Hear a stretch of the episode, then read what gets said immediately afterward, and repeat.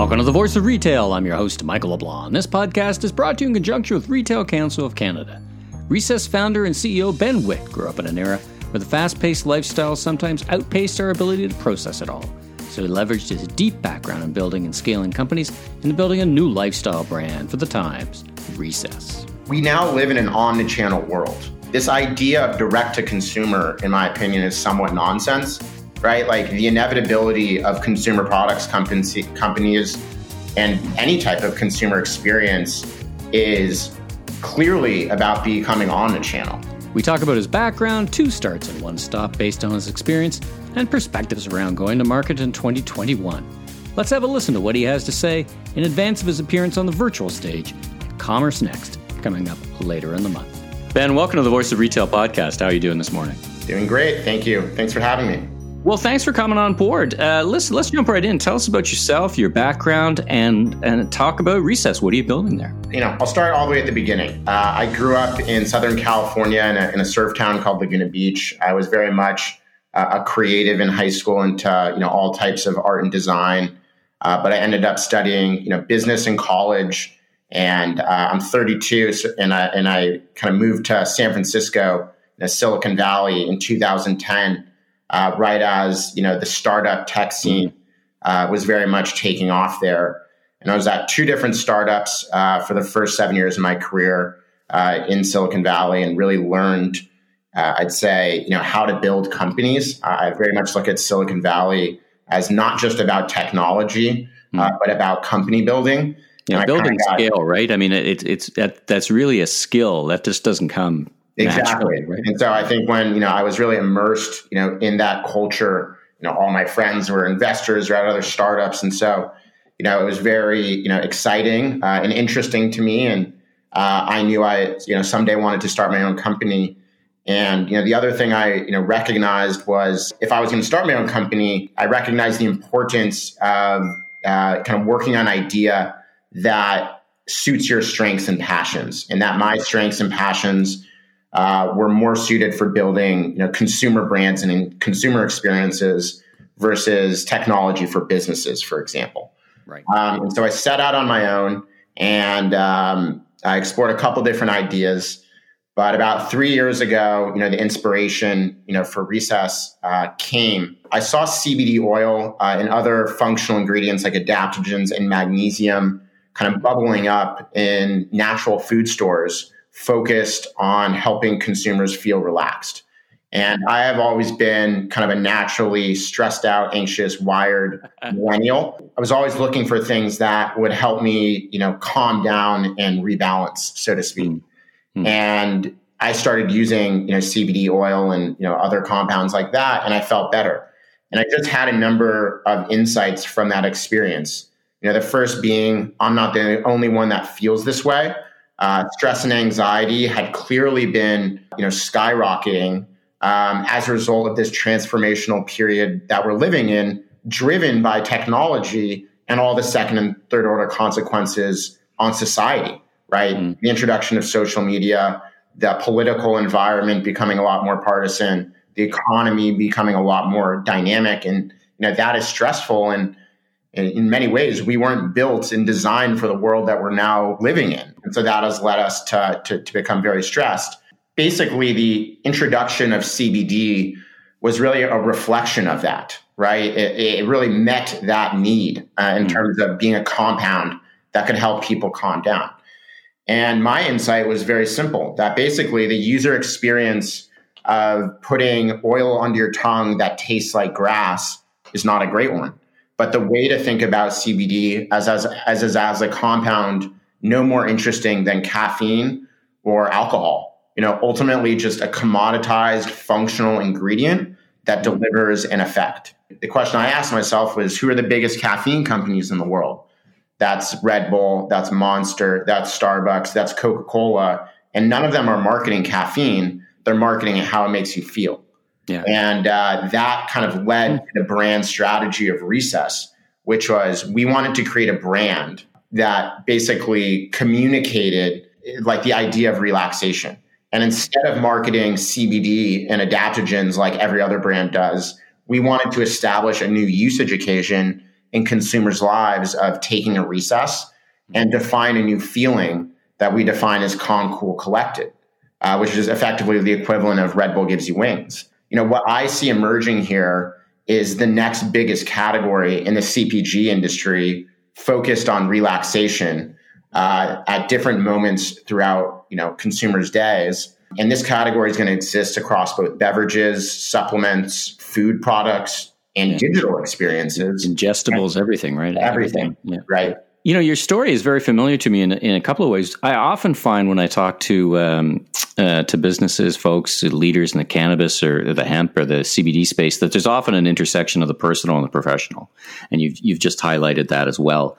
And the second thing is, it's been so interesting watching, um, as you say, the demand because the the biggest category over the past ten years or so has been has been wake up drinks, like activity, you know, yeah. put, get me up, get me going. And then, you know, it was almost like a natural uh, reaction became, okay, wake me up and now I need something to put me down because I'm yeah. overstimulated, right? So um, I think it's a brilliant observation. You know, let's break beyond just, you know, we're not talking functional benefits here. We're not talking technical. We're talking emotional benefits. We're talking about the feeling that you want to to have with the product rather than knowing what's in the product necessarily to the degree that you, as you said, you yeah, know. And one of my one of my uh, that's a great observation. And what I you know like to one of my observation about you know the consumer packaged goods space and the food and beverage space is that categories rise as a reflection of what's happening in society, right? So energy drinks uh, over, over the past 20 years, you know, have exploded. In fact, Monster Energy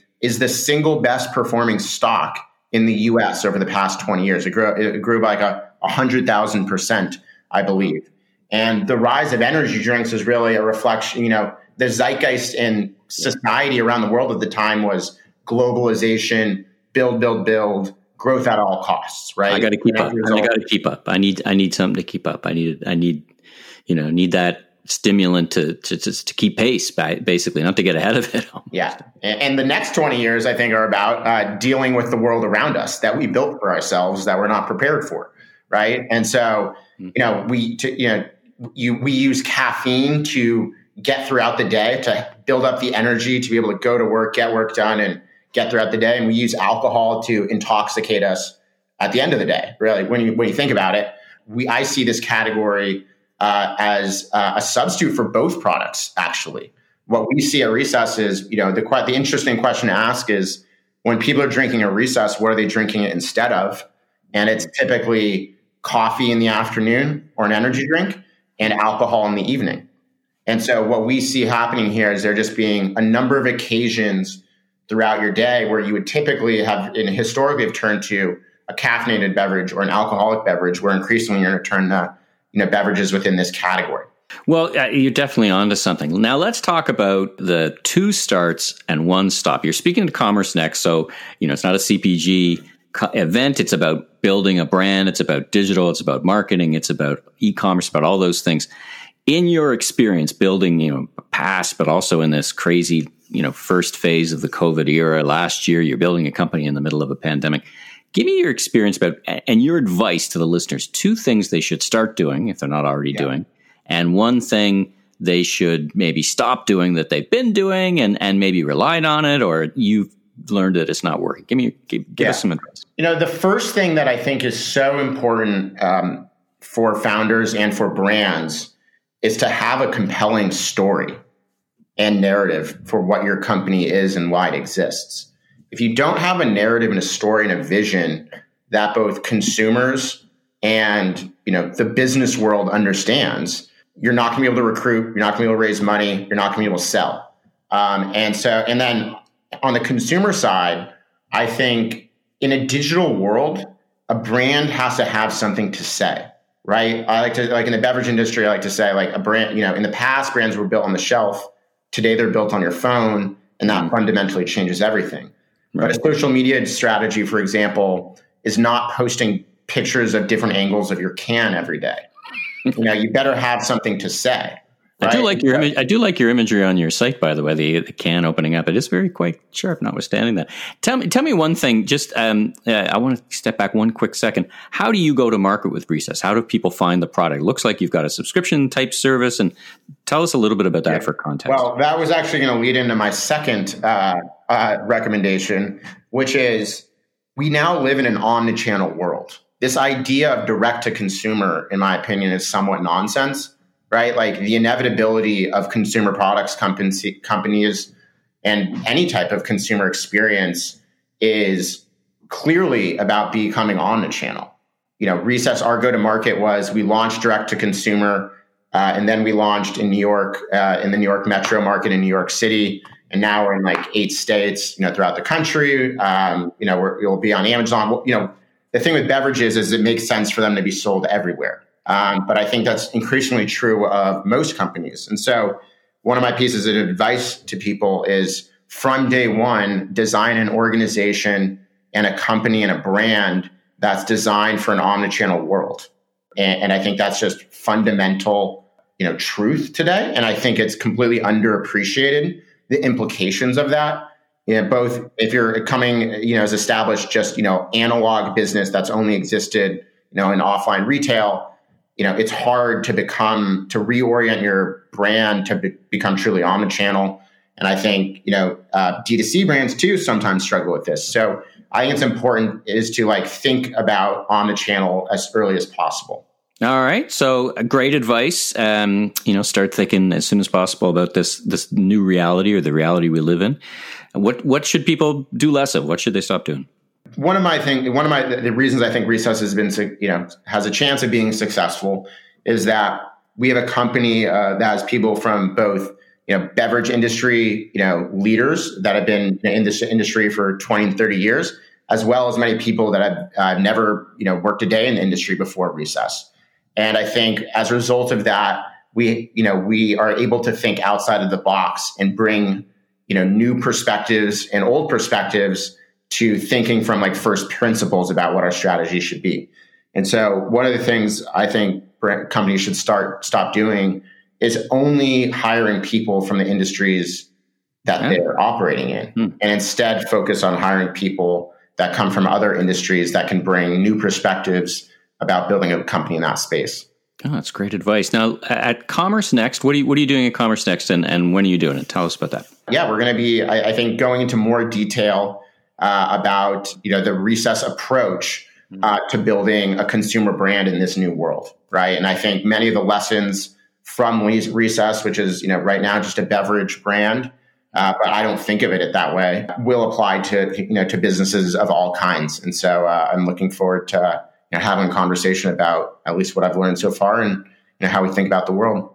Well, it's a great story because you're clearly operating at the top of that brand ladder, right? From from technical to functional to emotional benefits. You're at that lifestyle brand, which is which is that aspiration for many brands. They get to that place where you know you you are seen as as part of a lifestyle rather than an ingredient to be consumed. Uh, so congratulations on that. I mean, it's a great brand story, and I look forward to hearing all about it and hearing more about it uh, at CommerceNext. So, so Ben, thanks for joining me on the Voice of Retail, and, and I wish you much continued success.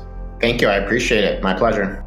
Today's podcast is part of an ongoing series of CommerceNext episodes that will feature some of the fantastic speakers taking the virtual stage January 20th, 27th, February 3rd with snapshot insights into how they dealt with the online and e commerce world in their first year of the COVID era, lessons learned for the future. You can learn more and register for CommerceNext at commercenext.com. Thanks for tuning in to today's episode of The Voice of Retail. Be sure and subscribe to the podcast so you don't miss out on the latest episodes, industry news, and all the insights.